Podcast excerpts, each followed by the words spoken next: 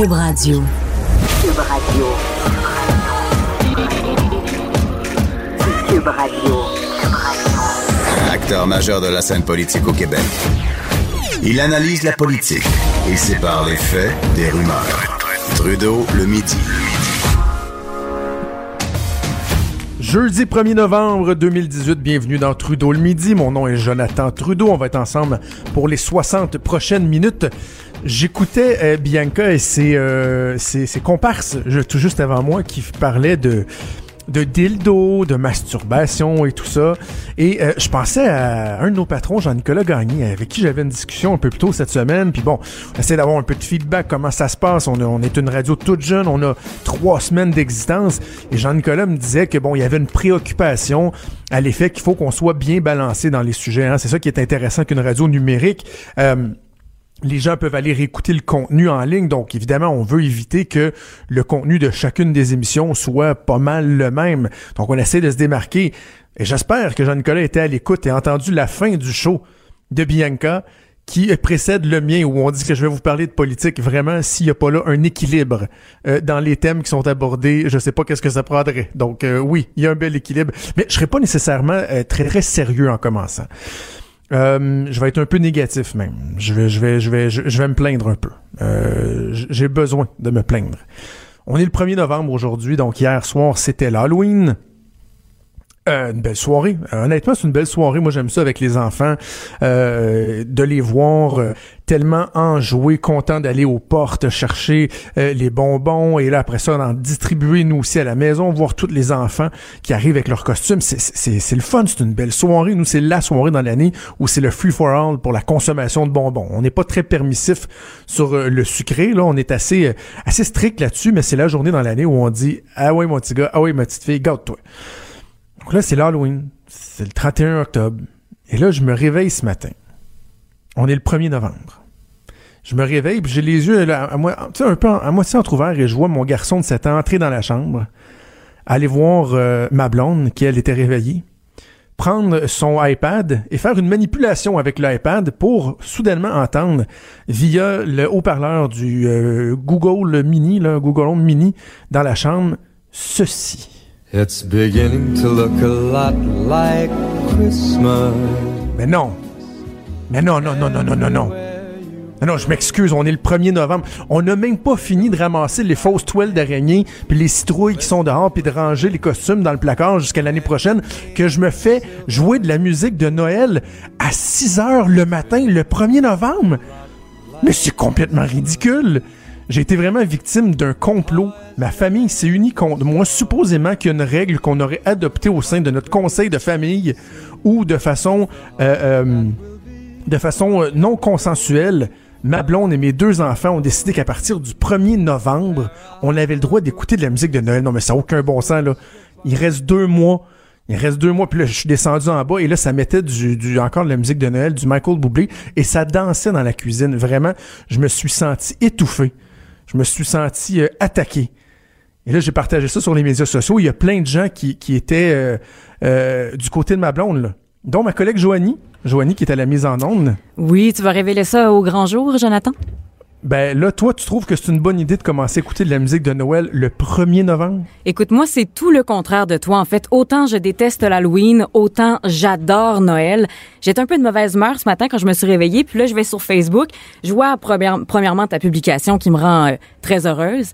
Et deuxièmement, je vois une photo de ma sœur avec ses trois enfants. Ses trois enfants sont habillés en pyjama de Noël ce matin. Et ça, Ben, donc. ça, ça m'a fait plaisir. Ça, ça part très, très bien jeudi matin. Tu sais que moi, hier soir, avant que les enfants se couchent, il y avait encore du chocolat sur le bord de, de la bouche, là, puis des, des miettes de bonbons dans les dents. Elle a été dans le garde-robe, puis elle a sorti des, tu sais, des espèces de, de, de, je me sais pas comment t'appelles ça, là, mais c'est un truc illuminé de Noël, là, un bonhomme de neige. Un petit jouet, Vraiment, une c'est un sapin que tu branches dans le mur, là. Quand, moi, Oui. quand, quand j'étais jeune, c'était des sapins illuminés qu'on avait dans nos chambres.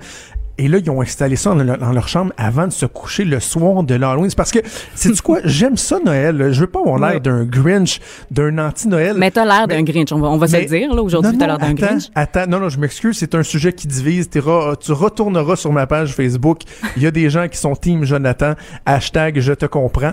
Euh, mais c'est comme le champagne. Tu sais, le champagne Joanie, c'est très bon. Moi, j'aime ça, des, des belles bulles fines de champagne. OK. Mais si t'en bois tous les jours, là, un moment donné, ça va finir par devenir euh, euh, banal, plate et même peut-être te tomber sur le cœur. C'est un peu ça. Là. Et la musique de Noël, écoute, c'est dans deux mois Noël. Bon, ben, tu vois, Jonathan, premièrement, j'aime pas le champagne. Et deuxièmement, j'adore quand même Noël. Je suis capable de vivre avec ça. Moi, je pense qu'un mois par année, Noël, c'est pas assez. Donc, je suis très à l'aise de le vivre euh, trois, quatre mois par année. Hey, deux mois, c'est le sixième de l'année. Il y a- euh, non, il y a de l'abus. Il y a même Bianca là, qui parlait d'une compagnie pour des livraisons de sapins de Noël. Donc, si tu veux, je peux t'envoyer ça là, également euh, par Facebook. euh, si tu veux un sapin Non, de Noël bien livré demain euh, chez vous. M- Ma blonde m'avait envoyé ça d'ailleurs cette semaine parce que nous l'année passée on a essayé d'instaurer une nouvelle tradition. Tu sais, quand tu l'as fait une fois, on s'entend que c'est vraiment une nouvelle tradition Oui. où on a été couper notre propre arbre de Noël parce qu'on a toujours Ah, un, un arbre ça, naturel. Mais on a été le en famille et ça avait été vraiment une expérience fort désagréable. T'as pas aimé ça du tout? Non, mais c'est parce que ma, ma, ma petite fille qui avait trois ans à l'époque, euh, elle filait pas pantoute. Elle commençait des otites, elle faisait de la fièvre. Et là, il fallait marcher dans le bois, il faisait froid, c'était humide. Euh, il, il, là. Ça a été vraiment désagréable comme expérience. Fait que là, ma blonde a dit, bon, on se le fait souvenir par, euh, par la poste, finalement. Et là, tu vois, c'est qui qui a mis son pied à terre qui a dit, non, non, ça fait partie de l'expérience, on va aller toi. le couper nous-mêmes. C'est moi. Bon, ben, t'es un homme de bois, mais t'es pas un homme de Noël, donc. En tout cas. Euh, Écoute, hey, j'ai, pour conclure ce sujet-là, j'ai un petit. euh, écoute le, le petite fin, là.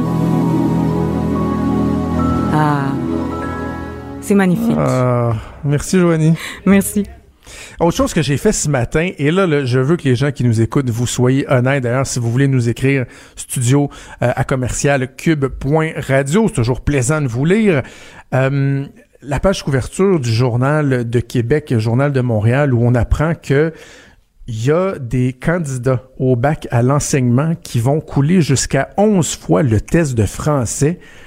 C'est assez débile de voir ça. Je sais que c'est pas la première fois qu'on en entend parler, mais là, on dirait que ça tend euh, à se détériorer. Et là, on a des chiffres. Les premiers de classe, c'est l'Université de Montréal. Il y a 61% donc des élèves inscrits euh, au bac en enseignement qui passent dès le premier coup l'examen de français. À l'Université Laval, ici à Québec, 39% 32% à Sherbrooke, euh, 33% à l'Université du Québec en Outaouais, 42% à l'UQAR à Rimouski, 46% à Trois-Rivières et les cancres. À Gang de Chicoutimi à 23 Imaginez, c'est même pas un élève sur quatre qui le passe du premier coup.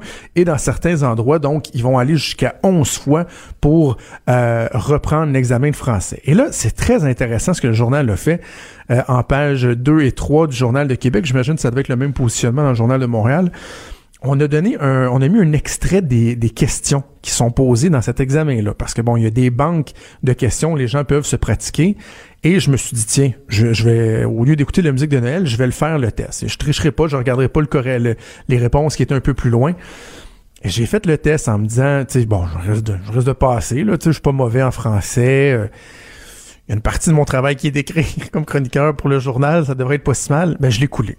Je l'ai coulé moi aussi. J'ai eu euh, une, deux, trois, quatre, cinq, six. euh, j'ai eu 7 sur 11. Donc, ça m'aurait donné une note de 64% et ça prend 70% pour passer. Donc, je dois vous dire que euh, il y a certaines des questions, entre autres les trois premières, là, moi je, je, je, pensais que ma réponse était très bonne et j'étais dans le champ. Les trois premières questions, j'avais la mauvaise réponse. Donc, on voit que c'est pas nécessairement facile. Tu c'est pas une dictée de cinquième année qu'ils ont euh, à faire. Mais il reste que quand vous voulez être un prof, être un enseignant, euh, être celui qui va accompagner, euh, celui ou celle qui va accompagner les enfants dans leur, dans leur apprentissage, vous devez d'avoir un certain euh, niveau quand même de langage. Et là, c'est un peu difficile, c'est un peu même pathétique de voir que certains vont aller jusqu'à 11 fois. Et là, une des questions qui se pose, c'est est-ce qu'on ne devrait pas avoir un nombre maximal de fois? Là? Par exemple, un élève qui est en médecine et qui va faire son collège royal, la dernière étape avant d'officiellement devenir médecin, je sais pas c'est quoi le nombre de fois, là, mais si vous le coulez une fois, vous pouvez le reprendre l'année d'après. Et là, vous devez faire une année supplémentaire de votre résidence, par exemple. Mais là, vous pourrez pas le couler 5, 6, 7 fois. À un moment donné, ils vont dire, écoute, c'est pas fait pour toi. Et là, ça, ça vient donc tout, ramener toute la, la- la question, euh, euh, la contingence du bac en enseignement. Moi, je, je, je, je, je trouve ça très dommage que on a l'impression que le bac en enseignement devient une alternative parfois un peu facile pour des gens qui savent pas trop quoi faire. Ah, tu sais, je vais aller en enseignement. Moi, je sais pas trop, les relations publiques, euh, la philo, sciences politiques, enseignement. Non, enseignement, je enseignement. Alors que ça devrait être une vocation. Ça devrait pas être quelque chose qu'on essaye pour voir si on va aimer ça, si ça va fonctionner. Ça devrait être une vocation. Ça devrait être difficile. Et comment on pourrait s'assurer d'avoir la crème de la crème, d'avoir les meilleurs enseignants? Ben, c'est peut-être en étant un petit peu plus strict euh, au niveau des connaissances, des capacités, des échecs. Et là, je sais que je vais en fâcher beaucoup, mais si ça coûtait un petit peu plus cher aussi. Hein? Si les frais euh, pour les études étaient un peu plus chers, et on sait à quel point ça a causé une crise épouvantable parce que le gouvernement de Jean Charest à l'époque voulait augmenter les frais euh, des frais de, d'études de, quelques dizaines de dollars par année, ça a causé une crise sociale ici au Québec. Alors que quand on compare avec ce qui se fait ailleurs au Canada, aux États-Unis, on se rend compte que nos certificats, on les donne à rabais. C'est un peu le dollarama de l'université euh, au Québec ben peut-être que si ça coûtait un petit peu plus cher, les gens y penseraient à deux reprises avant de commencer un bac pour lequel que bof, on n'est pas certain ou de pas se préparer suffisamment, se dire ben c'est pas grave, au pire aller les, les examens, je les passerai deux, trois, quatre, cinq, six, voire onze fois et je finirai par le passer. De toute façon, si je reste sur les bancs d'école pendant ce temps-là, je vais continuer à avoir des prêts, des bourses. Donc, il faudrait peut-être aussi un peu se pencher sur, euh, sur cette question-là. Tiens, il me semble que ça pourrait être intéressant. C'est une grosse journée politique aujourd'hui. J'aurai l'occasion de vous en reparler un peu plus tard dans le show parce que là, le temps file. Mais quand même, ici à Québec, Andrew Scheer, le chef conservateur qui était euh, de passage à rencontrer le premier ministre François Legault ce matin, va faire une allocution devant la Chambre de commerce de Lévis cette, euh, ce midi où il va réitérer son appui au euh, troisième lien à Québec. Et j'ai très, très hâte de voir la rencontre entre François Legault et le maire Régis Labombe. Je vais vous en reparler plus tard parce que je pense que le maire de Québec a commis une bourde inexcusable euh, hier en faisant un parallèle euh, vraiment vraiment déplorable avec euh, l'autisme pour euh, envoyer une attaque envers les partis d'opposition. Je terminerai simplement en vous disant qu'imaginez François Legault, le premier ministre du Québec, lui euh, a à son agenda une rencontre avec euh, Régis Labon, mais on sait que bon, les gens vont vouloir voir est-ce qu'ils s'entendent bien, est-ce que la relation est bonne. Et là, vous, vous allez être pogné à être dans, vous êtes premier ministre, vous allez être pogné à être dans le Kodak avec un maire qui va avoir à se justifier puis à répondre sur les rapprochements absolument débiles qu'il a fait sur l'autisme et les compétences les compétences ou l'incompétence, c'est selon euh, des, gens de l'opposition à la ville. Et là, vous allez avoir François Legault qui va tenter d'avoir juste un, petit rictus, un petit sourire poli à côté de lui. Ça doit pas lui tenter du tout. Trudeau, le sexe symbole de la politique. Ah, c'est Jonathan, pas Justin. Trudeau, le midi. Cube Radio. Luc La Liberté, notre chroniqueur euh, de politique américaine, trouve ça bien drôle, la blague euh, de Justin qui Je l'avais pas, je l'avais pas entendu encore. Tu l'avais pas entendu? Non. Oui, je la trouve, je la trouve bien bonne. C'est vrai, non, mais faut lui donner, euh, il est sexy comme ça se peut pas.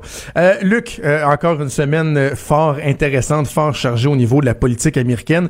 Commençons par, évidemment, la, la tragédie de Pittsburgh.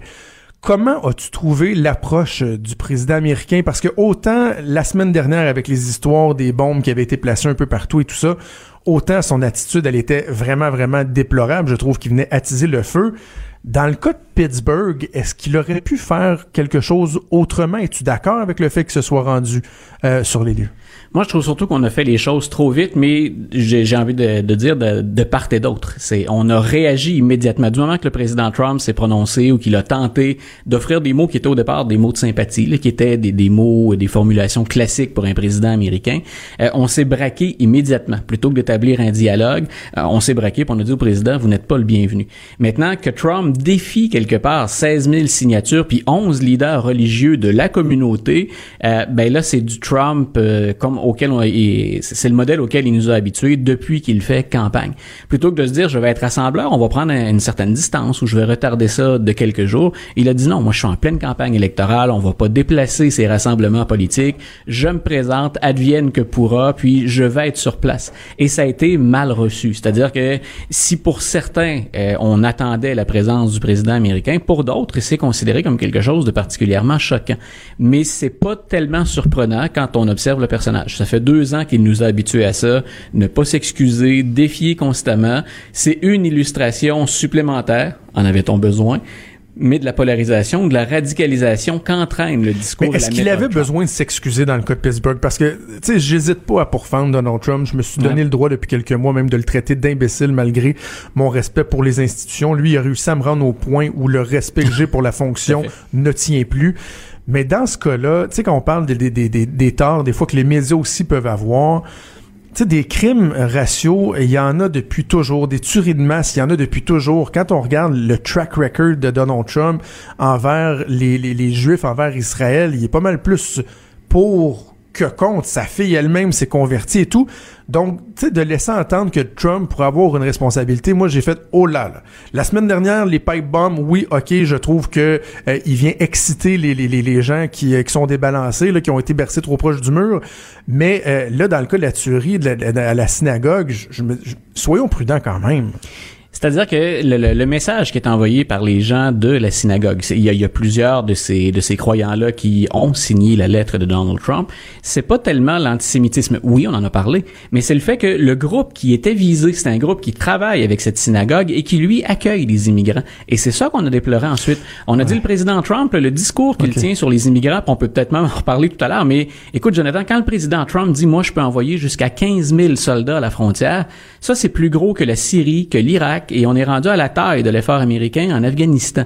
Euh, pour quelques migrants qui sont encore à 1000 kilomètres de la frontière et qui ne constituent pas pour l'instant une menace. Donc, les gens de la synagogue ont dit, l'organisation qui était là, là c'est celle qui était visée par le tireur, par le tueur, et nous, on est pour, on, on est dans un élan de compassion. Beaucoup d'entre nous sommes des immigrants ou des fils, filles d'immigrants.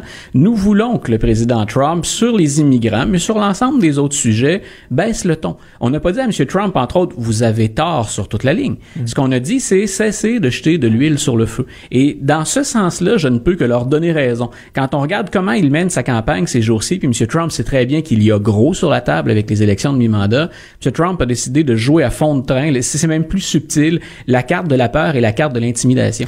Donc, c'est- c'est pénible un peu parce que quand tu disais, il y avait les, les, les colis piégés la semaine d'avant, il y a eu l'incident de Pittsburgh. Tout ça se fait alors que ben, il y a des enjeux majeurs pour des gouverneurs, des sénateurs, des représentants à la Chambre des représentants.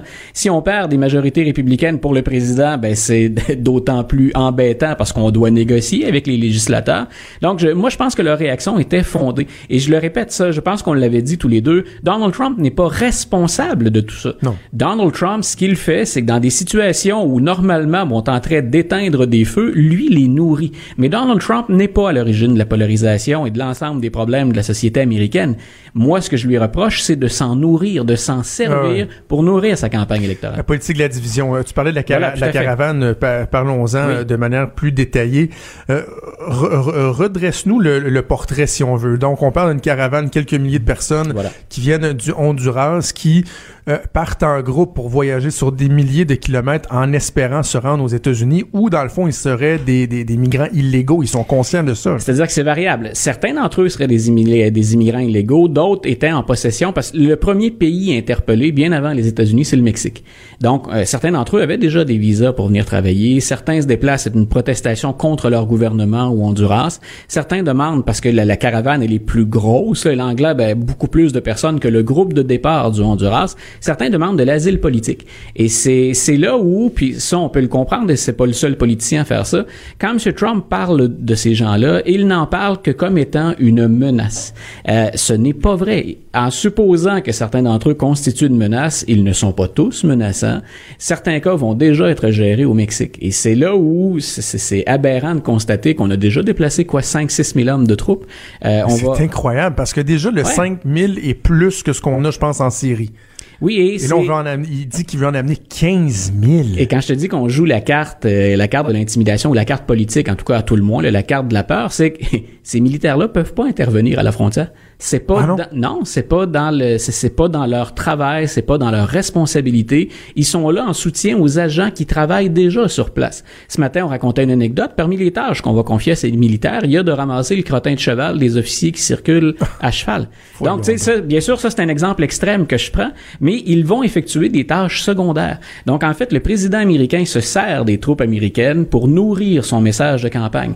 Et si nos auditeurs sur- surveillent un petit peu l'actualité, il y a un certain nombre de publicités publicité qui circule très agressive, Ouais. dans lequel il y a des mensonges éhontés de gens qu'on a déjà extradés, mais le président Trump qui fait jamais dans la nuance, en politique ça arrive parfois, euh, ben il met la faute sur les démocrates. Regardez, ce gars-là qui est revenu tuer aux États-Unis, ce sont les démocrates qui l'ont laissé entrer. Et bien sûr, ben, c'est le message de peur, c'est le message de crainte. Si vous voulez être protégé, votez pour moi.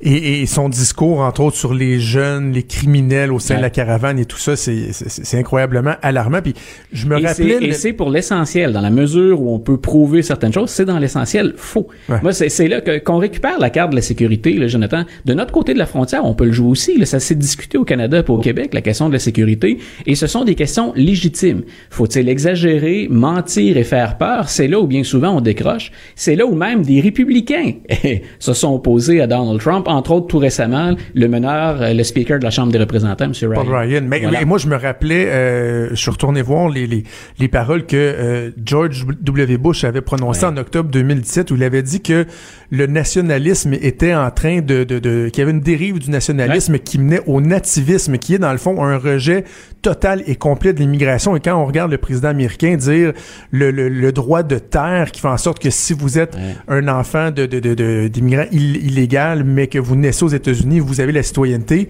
lui, il dit, moi, je veux, je veux faire sauter ça. là. Et ce qu'il met, ce qu'il quand, quand je dis, non seulement il ment, mais qu'il va très loin, c'est qu'il veut s'en prendre au 14e amendement. Pour nos auditeurs qui sont peut-être pas familiers, le 14e amendement, essentiellement, son existence, on la doit à l'émancipation des esclaves noirs. Il fallait trouver une façon pour qu'ils deviennent des citoyens. On les a d'abord libérés avec le 13e. Avec le 14e, il fallait s'assurer qu'ils deviennent des citoyens américains. Puis on a dit, ben écoutez, ils sont nés aux États-Unis. Donc, mais ça s'applique à tout le monde. Ça s'appliquait d'abord aux Noirs émancipés. Président Trump dit, écoutez, moi, comme président américain, je vais défaire le 14e amendement. Et c'est absolument impossible qu'il procède ainsi. Il lui faudrait une majorité aux deux tiers euh, dans, les, dans les deux chambres, ou encore, il faudrait que le trois quarts des États américains ratifient cette volonté-là pour qu'on change la pas. cons- C'est vraiment un discours politique. voilà, et c'est là où Paul Ryan, qui, qui pourtant a intérêt, lui, à maintenir une majorité à la Chambre des représentants, on n'a pas intérêt à laisser ça entre les mains des démocrates, Paul Ryan dit non, il ne peut pas faire ça. Et M. Trump s'en est pris tout de suite à Paul Ryan. Incroyable. On sait qu'il n'aime pas beaucoup qu'on le contredise ou qu'on nuance ses propos, pourtant il y a matière à le faire. Es-tu surpris que Paul Ryan soit encore là deux ans après? Parce qu'il me semble, dès le début, ça marchait pas. Après ça, ils se sont rapprochés. C'est pas surprenant qu'ils soient encore là, lui. C'est surprenant qu'il soit encore là, oui et non. C'est-à-dire que si on avait le Paul Ryan il y a trois ans, je te dirais oui, c'est surprenant. M. Ryan a accepté euh, contre mauvaise fortune, il l'a fait contre mauvaise fortune, bon cœur. Il a accepté de jouer le jeu de Donald Trump en se disant, on prendra le meilleur de ce qu'il a à offrir et je vais fermer les yeux sur le reste. Et c'est comme ça qu'il s'est maintenu en poste. Pas certain qu'il va rester encore très très longtemps. Pas nécessairement non plus si jamais les républicains étaient battus. Paul Ryan a déjà été vu comme étant le chevalier blanc des républicains, le celui qui pourrait leur apporter la présidence éventuellement. Euh, actuellement, c'est pas le cas. Et je pense qu'il a appris à la dure que négocier ou travailler avec M. Trump, c'est pas facile. Il nous reste une minute, Luc. Oserais-tu une prédiction pour euh, les élections de la semaine prochaine? Est-ce qu'effectivement, les républicains vont perdre une des deux chambres? Est-ce que tu, euh, tu Moi, je tu pense de ce côté-là? si j- j'y vais d'un si là, parce qu'on on nous reste quelques secondes puis on. Je te demanderai pas de mettre ta job en jeu. Non, voilà. Je serais pas comme Raphaël qui avait ça. déjà qui avait déjà fait ça en de C'était ça, Raphaël Jacob. Oui, oui, ça m'a- ça m'avait sourire. Bonjour, Raphaël. Donc, euh, moi, je dirais euh, une majorité euh, démocrate à la Chambre, euh, un nombre croissant de gouverneurs. On l'oublie, il y a 36 gouverneurs qui mettent leur siège en jeu. Moi, je pense que les démocrates vont faire des sièges là, mais malheureusement, ils vont arriver à court pour le Sénat. Donc, c'est mercredi prochain? C'est le 6, donc on, on aura l'occasion de s'en parler. Exactement, on avant va s'en parler Avant notre prochaine euh, conversation. au lendemain. Hey, merci, Luc La Liberté. Un toujours, grand plaisir, Jonathan Trudeau. Un plaisir, Luc La Liberté, notre spécialiste, notre chroniqueur de politique américaine.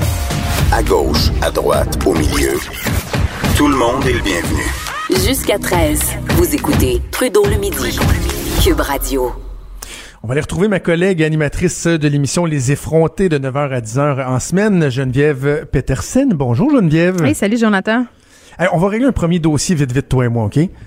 Comment on, prononce, comment on prononce ton nom de famille? Je suis tellement content que, tu me poses la parce question. Que, parce que même dans l'identification sonore de la station, il y, y a comme deux, il y a, il y a deux spins. Il y a deux Peterson, versions. Il y a Peterson. fait que je me demandais, est-ce que c'est un Peterson à laquelle on donne une spin plus bon chic, bon genre? Tu sais, comment qu'il faut le prononcer? En fait, je suis d'origine norvégienne euh, et saguenayenne surtout. Il y a plusieurs familles de Norvégiens installés au Saguenay, donc c'est Petersen.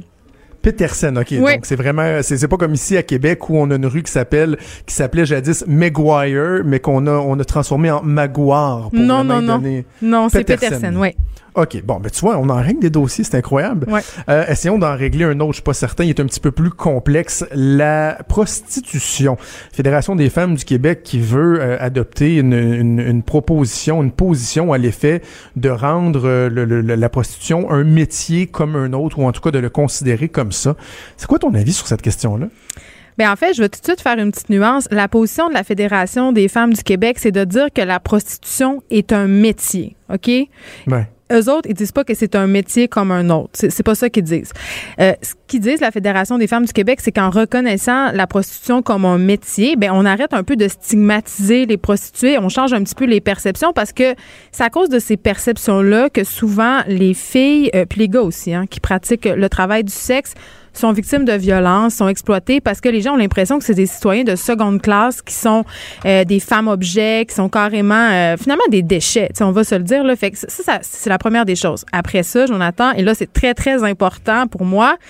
euh, je ne pense pas que la prostitution est un métier comme un autre. Mais vraiment pas, là. C'est comme être pompier, être policier, être soldat. C'est des métiers qui marquent, c'est des métiers qui laissent des séquelles, tu sais. Mais en même temps, euh, Non, de, le considérer comme non non non non mais c'est que c'est pas évident. Puis honnêtement moi Geneviève je me donne le droit dans la vie de pas euh, avoir des opinions arrêtées et, et, et, et très tranchées sur tous les sujets. Et, puis sur celui-là c'est pour ça que je trouve ça intéressant d'en parler. J'ai de la misère euh, euh, à me faire une tête. Donc je comprends bien le point mais en même temps de dire que c'est un métier la prostitution il reste que tu sais je, je regardais des chiffres ce matin quand tu quand tu penses que c'est quoi c'est 85 90% des femmes entre autres qui font euh, qui font qui pratiquent la prostitution qui ont été vi- victimes soit de viol de, Ouais. de, de violence et tout ça tu dis est-ce que vraiment on veut le considérer comme étant un métier? Ben, moi, je me, je me situe un petit peu à la même place que toi, Jonathan. C'est-à-dire que j'ai rien contre qu'on parle de la prostitution, qu'on la décriminalise, qu'on encadre euh, ce métier-là parce que, justement, euh, ça va amener les filles à pratiquer dans des conditions plus sécuritaires et tout. Par contre, tu sais, on va se dire les vraies affaires. Il y a personne qui se lève un matin en se disant que son rêve dans la vie, c'est de se prostituer. Tu sais, c'est rarement un choix Ben, de je carrière puis un pas. rêve. Bon, ça, ça pour moi, c'est clair. Euh, c'est sûr aussi que euh, ce que je trouve un peu dangereux dans ce type de discours-là, quand on parle, par exemple, ce qu'on entend beaucoup dans les médias des travailleuses du sexe qui sont privilégiées, c'est-à-dire euh, qui sont pas des filles qui sont pimpées, qui font la, euh, la prostitution par choix, euh, qui, euh, il y en a même qui travaillent en coop, ils se regroupent puis ils payent un loyer puis ils travaillent l'une l'une après l'autre puis c'est dans des, environnements quand même contrôlés, relativement sécuritaires, mais on mais quand même, c'est vrai là, je veux dire, il y a des prostituées, et c'est quand ça, ça en concerne quand même pas mal là, euh, qui travaillent dans des conditions précaires, qui ont des problèmes de consommation, justement, tu viens de le dire, qui ont vécu des abus, euh, qui ont été victimes de toutes sortes de violences. Et je trouve qu'il y a- une certaine en tout cas, tranche euh, de prostituées qu'on entend que on dirait que ça, ça, ça fait comme un peu banaliser puis aussi glamouriser ce métier-là aux yeux de certaines personnes. Et ça, ça, moi, parce que ce débat-là, là, c'est un débat qui divise les féministes, Jonathan. D'un bord, il y a les féministes qui sont pour la décriminalisation, puis il y en a d'autre bord qui sont des abolitionnistes. Ça veut dire qu'ils pensent que la prostitution, ce n'est que l'exploitation de la femme. Moi, je me situe entre les deux. C'est-à-dire que dans un monde idéal, il n'y en aurait pas de prostitution, on n'aurait pas Ouais. besoin de ça. Mais on sait tous que ça va jamais arriver. Alors, j'aimerais que ces femmes-là, qui vont exister de toute façon, et ces hommes-là, puissent pratiquer en sécurité. Et des initiatives comme celle de la Fédération des femmes du Québec peut contribuer à un peu changer l'image et à faire que ces personnes-là pratiquent leur métier justement dans des conditions qui sont plus gagnantes. donc la décriminalisation en bout de ligne tu, tu serais favorable? Je suis, oui, je suis favorable à la décriminalisation, mais je suis contre la banalisation. c'est ça l'affaire. c'est pas évident hein? Non, ben c'est ça. Je suis comme toi, là. Je, me fais une tête, tu sais. Tu sais, moi, j'ai eu, le- j'ai eu la chance d'aller euh, à Genève euh, et, et là-bas, la, la- la- la prostitution est- est légale. Et euh, tu sais, le monde dit ah, ah, c'est- bien, euh, les filles sont encadrées, tout ça. Mais quand finalement tu regardes les études, que tu fouilles un peu plus sur les retombées de ça, sur les, en fait, les conséquences, tu te rends compte que c'est loin d'être jojo. Là, tu sais, ça a beau euh, avoir un, un aspect euh, presque attiré. Tu sais, il y a du tourisme, ça, engendre du tourisme sexuel. Premièrement, est-ce que c'est le genre de tourisme qu'on veut avoir? Mais reste que c'est pas parce que c'est plus encadré que c'est nécessairement plus facile pour les femmes qui deviennent carrément des objets. Euh, je sais pas, j'ai un peu de misère. Euh, à conjuguer tout ça. Je veux te parler d'un autre sujet. On est dans la même place. OK, je veux te parler d'un autre sujet. Et là, dans le fond, je te demande euh, ton avis. Hmm. Je veux savoir si j'ai fait une gaffe. Euh, vendredi, demain, ma conjointe des 15 dernières années, la mère de mes deux enfants, ma femme, pour la première fois, va partir seule dans le sud. Est-ce que je devrais inquiet? Ben non, pourquoi tu serais inquiet, Jonathan? Parce que le, dans le sud, c'est tellement propice aux infidélités. Puis moi, je me dis, ça fait Oh! 15 ans qu'on est ensemble. Je sais que ma, ma blonde, elle est fidèle et tout ça. Puis là, même c'est moi qui l'a poussé, qui a dit, hey, là, t'as une semaine de vacances. Moi, je peux pas en prendre. T'as besoin de repos. Vas-y. Moi, je l'avais fait une fois il y a deux ans. Je suis parti cinq jours tout seul euh, dans le sud. Ça va te faire du bien. Mais là, je me disais, parce qu'on on, on se disait qu'à un moment donné, on voulait parler de, de l'infidélité chez les couples établis. Est-ce que, est-ce qu'il y a un risque selon toi? Je devrais-tu devrais-tu être craintif? Ben, un, il y a toujours un risque.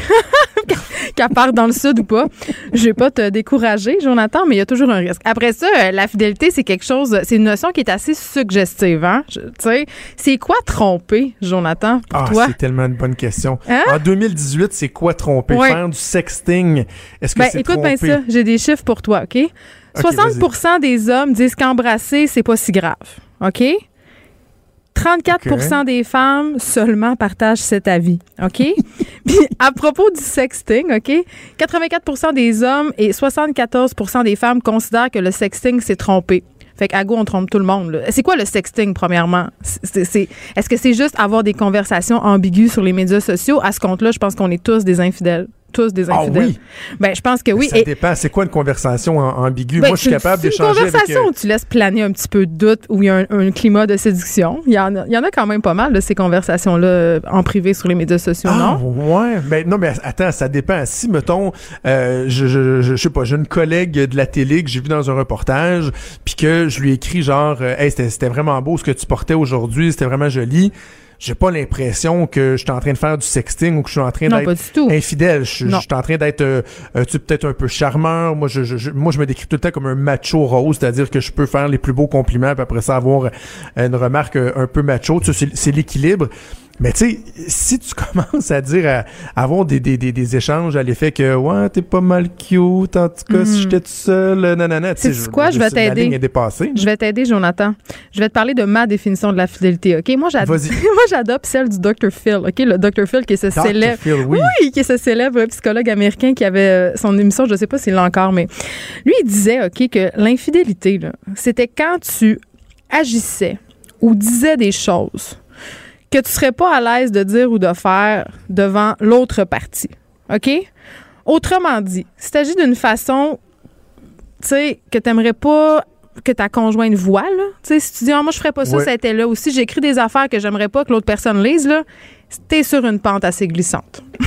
ça, c'est ma Je- définition. Non, mais c'est quoi? Je trouve que c'est une, une bonne façon de Oui. tracer la ligne. Tu sais, nous autres, chez nous, là, les téléphones, là, euh, euh, sont toujours ouverts, ça attend. Puis ma blonde, euh, des fois, si, mettons, elle veut aller se promener sur Facebook puis que son téléphone n'est pas à côté d'elle, elle va prendre le mien puis je m'en fous, elle va aller se promener sur Facebook. Je n'ai absolument rien à cacher. À partir du moment où, par exemple, tu as un échange de, de, de messages textes puis tu décides de déliter certains éléments, peut-être que tu devrais te poser une question. Je suis très, très, très à l'aise avec ça. Mais tiens, je te pose une question. Euh, la pornographie, est-ce que c'est de l'infidélité? Pas en tout. Il y, Vraiment des, pas. il, y a, il y a des femmes, ou peut-être dans une moindre mesure des hommes aussi, qui vont se dire euh, que c'est- bien épouvantable. Il y a des gars qui sont obligés vraiment de, de, de se cacher du fait qu'ils vont regarder de la porno parce que leur femme va être en beau sacrement si elle, si elle apprend ça. Là. Moi, je pense que quand la pornographie ne nuit pas à la vie sexuelle du couple, OK, c'est-à-dire que le gars est pas toujours en train de regarder de la porn puis fait rien avec toi, là, puis que cette pornographie-là n'a pas d'incidence directe sur la vie sexuelle de ton couple, je vois pas en quoi c'est un problème. Après ça, je comprends qu'il y a des femmes ou des hommes qui peuvent se sentir challengés. Euh, on est tous des êtres d'ego, Puis l'infidélité, c'est ça l'affaire aussi, hein, c'est que c'est une blessure d'ego. Moi, j'ai bien de la misère quand j'entends mes amis de filles dire, ben moi, c'est me trompe, là, mais ça va être ces sacs à vidange sur le perron. Je, veux dire, vraiment, là, est-ce qu'on accorde tant d'importance que ça à une simple relation sexuelle? Tu sais, après, je sais pas, moi, 20 ans de mariage pour une seule incartade, toi, t'es prête à faire un X là-dessus, là. Moi, ça me fait tout le Ah, temps sauter sur ma la chaise. misère. Non, Ah, mais ah ouais, je dis pas. Non, la attends, je dis pas qu'on n'a pas de misère. Je dis pas que ça fait pas mal. Je dis pas que ça nous, ça nous challenge pas puis que ça met pas en lumière des problèmes de couple. Mais je vois pas pourquoi l'infidélité, ça nous est toujours présenté comme une fin en soi, une espèce de, de, de fin de non-recevoir, tu sais, parce que, en fait, quand on y pense, euh, je veux dire, tu balances pas 20 ans de relation. Moi, pour moi, la vraie infidélité, là, je vais te la dire, c'est quoi, là? C'est l'infidélité du cœur. Si mon Oh. chum me dit je suis en amour avec quelqu'un d'autre, ça va 18 fois plus me faire du mal que s'il me dit qu'il s'est trompé ou en faire un soir. Vraiment. Ah oui, mais si c'était à répétition, j'imagine qu'à un moment donné, ses valises, il serait fait sur le bord de la, Mais je, pense, porte. je pense que oui, ben ça c'est à, à chaque couple de décider ça. Tu sais, après ça, on croit ou pas à la fidélité dans un couple, mais, mais je pense que le gros problème, c'est qu'on parle pas assez de ces affaires-là. Puis ça peut aussi évoluer, hein, la fidélité au sein d'un couple. Je connais des couples qui ont, qui ont été ouverts, qui ont été fermés, tu sais, à, plein d'époques de leur vie de couple. là. Je pense que la, la fidélité, c'est une discussion qu'il faut avoir et ravoir. Puis là, tu me dis, je suis stressée que ma blonde aille dans le sud, mais tu sais, je veux dire, la vérité, c'est que si elle fait quelque chose dans le sud, tu le sauras jamais? Ben, je sais pas, moi, euh, écoute, j'ai- été très infidèle étant plus jeune, OK? OK? J'étais pas un bon chum c'est avant pour ça de- que t'es de- jaloux. De, de rencontrer ma blonde. Et euh, ça fait 15 ans qu'on est ensemble et je n'ai jamais été infidèle. Et je dis toujours que la façon de prouver que j'ai jamais été infidèle avec ma femme, c'est que dans ma vie, à chaque fois que je trompais une blonde, je la laissais là. Je la laissais après. OK. Tu sais, j'avais quand même les remords de conscience qui faisaient en sorte que si j'étais infidèle, je, je vivais mal avec moi-même. Bon, deux fois, quelques mois après, j'oubliais puis je revenais avec la fille. Mais euh, et- et bref, pour moi, c'est- quelque chose de super important. Puis, tu sais, ça fait 15 ans qu'on est ensemble. Puis pour de vrai, je fais des blagues, mais j'ai pas, de raison de croire que ma blonde pourrait me tromper. Mais en plus, je trouve qu'en 2018, là, avoir une infidélité n'importe où dans le monde, là, la personne là, qui veut, après ça veut te contacter sur Facebook, qui va avoir des photos de toi ou Oh, mon. Dieu que c'est joué avec le trouble en Mais tabarouette. tu mets L'arrêt le- du 500 km, là, je suis sûr qu'elle est bonne. Tu mets le doigt sur quelque chose, la peur de se faire pogner, OK? Il y a 74% des hommes qui auraient une aventure s'ils étaient certains de jamais se faire pogner, OK? C'est les chiffres que j'ai. C'est drôle. Puis 55 Ça, des hommes, même confrontés aux preuves, Jonathan, même confrontés aux preuves, ni avoir trompé. Je veux dire. Puis, une affaire que je vais mettre au clair, là, on- dans la pensée populaire, là, il y a beaucoup cette idée que ce sont les hommes qui trompent, que ce sont les hommes les gros chiens sales. Là. Mais moi, je tiens à te dire qu'en 2018, les femmes jeunes, là, les femmes entre 25 puis 34 ans, là, ben, sont pas mal plus infidèles qu'on pense. Ah oui? Ah oui, oui, oui, oui. As-tu oui. des chiffres ou c'est un feeling? 40% plus enclines à tromper qu'il y a quelques décennies. Oh, et puis dernière question rapidement avant de te laisser. Oui. Euh, une infidélité avec une personne du même sexe quand tu es dans un couple hétéro, Oui. est-ce que c'est une infidélité ou c'est une expérience? C'est tellement drôle que tu me dises ça parce que j'ai des chiffres, OK? Puis ça a l'air stagé, mais ce vrai? pas. Oui, 50% des hommes pardonneraient une infidélité avec une personne du même sexe. clair. Puis C'est 22 tellement clair. non. Est-ce qu'on s'entend que la porno a fait œuvre utile ici? hein? puis les femmes Wow. pardonneraient moins ça. Moins, sont, seraient- c'est- fait que la- les- scènes de lesbiennes dans la porno puis ça, ont largement contribué à faire qu'on accepte mo- plus ça parce que c'est quelque part un peu érotisant de savoir que sa blonde va jouer dans Ben hein? oui. va brouter le gazon du voisin. là je dirais ou, ça de même. exact. C'est ça. Hey Exact. Geneviève, merci. On se reparle la semaine prochaine. Merci à toi. Quand Trudeau parle de politique, même les enfants comprennent. Jusqu'à 13. Vous écoutez Trudeau le midi. Cube Radio. décret gouvernemental qui impose la limite de vitesse. Ça fait dix fois qu'on le dit, mais visiblement, ils sont autistes, là.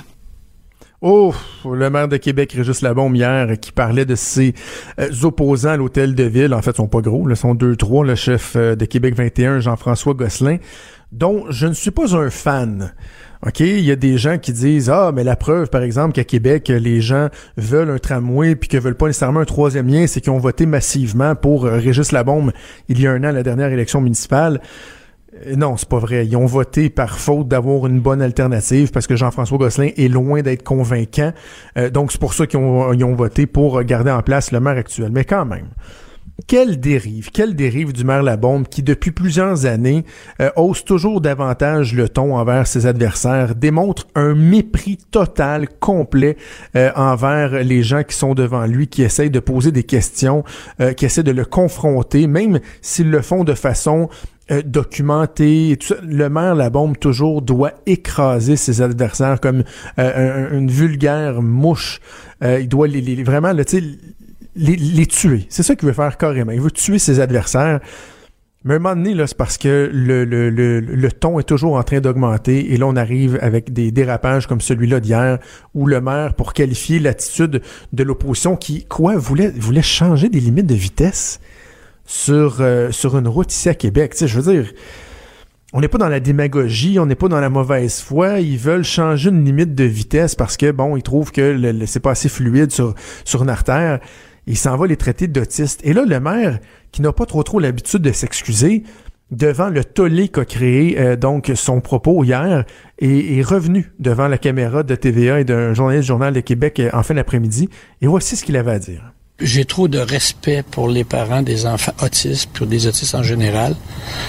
Alors, je m'excuse auprès des parents, je m'excuse auprès des autistes de les avoir associés à l'opposition. Ah. Il fallait qu'il s'excuse. euh, Simplement, Ju- juste dire je m'excuse, j'ai dérapé, c'était pas correct, euh, c'était irrespectueux autant pour les parents euh, d'autisme, pour les gens souffrant du, spectre de l'autisme que pour les oppositions. Tu un tu peux remettre en doute leurs compétences, mais de les associer en plus à une maladie, euh, alors qu'écoutez, 24 heures avant, le maire participait à un événement pour dire qu'on avait besoin d'en faire davantage en matière de santé mentale. Faut le faire, là. 24 heures avant. Et pas capable donc de s'excuser comme il faut. Euh, il en redonne une petite couche en disant c'est, c'est- pourquoi c'est épouvantable que j'ai fait ça? Parce que j'ai j'ai comparé les autistes puis les, les familles d'autistes à l'opposition. C'est épouvantable? C'est tellement débile de les, les, les, les- les comparer à l'opposition. Je m'en excuse. Franchement, soyez donc un peu bon joueur, Monsieur Labombe. J'ai toujours trouvé que son attitude était parfois déplorable, même si on apprécie le fait qu'il n'ait pas la langue de bois. Mais depuis quelques mois, le maire de Québec, il a plus de l'air à aimer sa job. Son attitude avec le nouveau gouvernement, rappelez-vous le, le boudaillage qu'il a fait lors de la sermentation du Conseil des ministres. Personne, personne, personne dans le milieu euh, municipal, je suis convaincu même des gens autour de lui ne comprenaient pas quelle mouche l'avait piqué d'avoir l'air rabat-joie, d'avoir l'air fâché comme ça. Un moment le maire la bombe, s'il n'aime plus sa job, il devrait carrément faire autre chose. Je vais te parler d'autres, euh, quelques autres sujets avant qu'on se quitte. La- L'ancienne lieutenant-gouverneur euh, Adrienne Clarkson, on a appris hier, euh, grâce au travail du National Post, que depuis 10 ans, c'est pas mal en moyenne 100 000 dollars euh, par année euh, qu'elle coûte aux frais de l'État parce qu'on lui offre différents services comme ancienne, euh, pas lieutenant-gouverneur, c'est la gouverneure générale, pardon, les lieutenants-gouverneurs, évidemment, c'est dans les provinces. Donc, la GG, la gouverneure générale, on lui offre des services en plus de, sa pension à vie. Là, elle, euh, est logée, nourrie, euh, elle vit aux frais du contribuable canadien, mais en plus de ça, c'est 100 000 dollars par année, donc plus d'un million qui ont été dépensés pour servir Sa Majesté, pour euh, donc continuer à lui offrir des services. Et là, il y a bien des gens qui disent, ben voyons, ça n'a aucun espèce de bon sens. C'est pas, pas acceptable. Et là, le premier ministre Trudeau, lui, a été mis de, euh, questionné par rapport à ces faits-là. Et il a dit une réponse qui euh, m'a fait carrément flipper. Il a dit on est toujours prêt à regarder ce qu'il faut faire différemment quand il y a des choses préoccupantes qui sortent. Nous allons examiner quelles pourraient être les meilleures pratiques pour aider les personnes qui ont servi le Canada. Ils ont rendu d'excellents services à ce pays. Je m'excuse, mais je veux pas faire de comparaison boiteuse, mais allez voir des anciens combattants. Allez voir des gens qui se sont battus en Afghanistan, qui sont revenus ici, qui souffrent d'un syndrome de stress post-traumatique, qui ont de la misère à joindre les deux bouts, qui ont de la misère à avoir de l'accompagnement. Moi, je me souviens à l'époque, j'ai déjà reçu en entrevue un jeune euh, militaire début vingtaine qui était tellement revenu fucké de ses missions à l'étranger qu'il devait se geler la bine à longueur de journée, était rendu incapable de vivre en société et il n'avait que très peu d'encadrement du gouvernement, très peu d'égards du gouvernement à son endroit. Parlez-en aux retraités qui ont de la misère, retraités de l'armée qui ont de la misère à avoir des services euh, adéquats de la part de l'État. Allez leur dire que l'ancienne gouverneure générale, elle, en plus de sa pension, peut déclarer se faire rembourser jusqu'à 100 000 dollars de frais par année. Pourquoi? Parce qu'elle a rendu d'excellents services à ce pays, mais c'est se foutre de la gueule du monde. Moi, je veux bien qu'on soit pris avec cette espèce de fonctionnement archaïque-là parce que, bon, euh, d'apporter des changements, ce serait trop compliqué. Il faudrait rouvrir la Constitution. Euh, ça prendrait quoi? L'unanimité ou la quasi-unanimité des provinces. On n'est pas rendu là. On n'est même pas, même si ce serait souhaitable, on n'est même pas encore euh, rendu et, le seront le serons-nous un jour euh, rendus au point où on va parler de la, de la, de la- de la- réintégration du Québec dans la Constitution canadienne? Je comprends, là. Je me réveille pas le matin en me disant euh, il faut se débarrasser de la reine.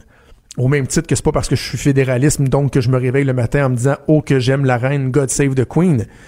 Mais franchement, d'aller justifier des dépenses de 100 000 dollars comme ça par année, euh, payées par les contribuables canadiens, en disant que ces gens-là ont rendu d'excellents services à ce pays, je me mets à la place de militaires qui, eux, ont donné leur vie ou ont sacrifié la qualité de leur vie pour notre pays euh, à l'étranger et qui ont de la misère donc à avoir de l'égard, à avoir des, services réels de la part du gouvernement. Franchement, je trouve que c'est gênant, c'est même honteux comme propos de la part du premier ministre du Canada. Je vais vous parler avant qu'on se d'un autre truc qui me rend un peu mal à l'aise. Et ce matin, j'écoutais euh, l'émission de, de Benoît Dutrisac et j'ai adoré euh, l'entrevue qui a été donnée par euh, notre collègue qui fait des podcasts, Guylaine Tremblay, euh, qui disait euh, qui disait que dans le fond, Hubert Lenoir, c'était- irrespectueux. Ce, ce, Guylaine Tanguay, pardon, que c'était irrespectueux ce qu'il avait fait et tout et tout. Et là, je sais qu'elle elle va, elle va s'attirer des reproches en ayant tenu ce discours-là. Mais il y a un élément qui me frappe depuis 24 à 48 heures et je lisais entre autres un euh, blogueur sur le site du journal de Québec, Journal de Montréal, Steve. Fortin, qui est blogueur des Spin Doctors, que j'aime bien. Il a, une très bonne plume. Je suis pas toujours d'accord avec lui, mais aujourd'hui, il m'a un peu fait flipper parce que dans le fond, ce, à quoi on assiste, c'est à une volonté de censure de la part de celles et ceux qui dénoncent la censure. Parce que c'est assez particulier. C'est comme si on nous disait, vous avez pas le droit de critiquer Hubert Lenoir. Parce que là, il y a des gens qui disent, mais c'est donc épouvantable. On est bon, on a donc bien les deux pieds pognés dans la même bottine euh, au Québec. Hubert Lenoir, euh, il est cool, il est flyé. Même chose pour Claude Pelgag avec sa moustache et tout. C'est le fun, c'est original. Vous devriez vous fermer la gueule ceux qui veulent euh, les, euh, ceux qui le- le- leur adressent des reproches. Je m'excuse là. Mais moi, j'ai pas dit, quand j'en ai parlé, entre autres, avec Richard Martineau dans, son show hier, dans Politiquement Incorrect, j'ai jamais laissé croire que euh, Claude Pelgag ou que Hubert Lenoir n'avait pas le droit d'exister, qu'il ne devrait pas avoir de visibilité. Je ne fais que questionner le fait qu'on leur donne autant, autant d'attention pour leur image plutôt que pour la qualité de ce qu'ils produisent en termes de musique.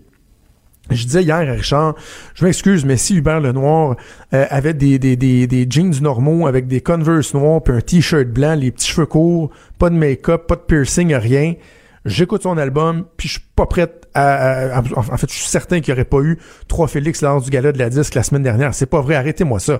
On fait juste célébrer, dans le fond, le fait que ces gens-là soient dans la marge. Donc, on peut dire qu'ils ont la liberté d'expression, j'ai pas de problème avec ça. Mais en même temps, moi, est-ce que j'ai le droit de dire que je trouve ça mauvais ce qu'ils font? Est-ce que j'ai le droit de dire qu'il y a des gens qui font de la musique au Québec, que leur musique, je, la trouve plate, je la trouve emmerdante, et qu'après ça, on se demande, ouais, mais pourquoi ça pogne pas la musique euh, au Québec? On a de la misère à lutter contre les grades. Ben, moi, je pense que c'est la qualité du produit. Oh, l'image, c'est le fun, il est donc bien flyé, mais savez-vous quoi? J'ai le droit de dire ça et je trouve ça vraiment déplorable que ceux qui sont les plus euh, ardents défenseurs de la liberté d'expression, dans le fond, font une espèce d'appel à la censure de ceux qui trouvent que euh, nos repères sont pas nécessairement les bons en termes de qualité de musique au Québec. Je suis Mario Pelcha, je le répète. Cube Radio.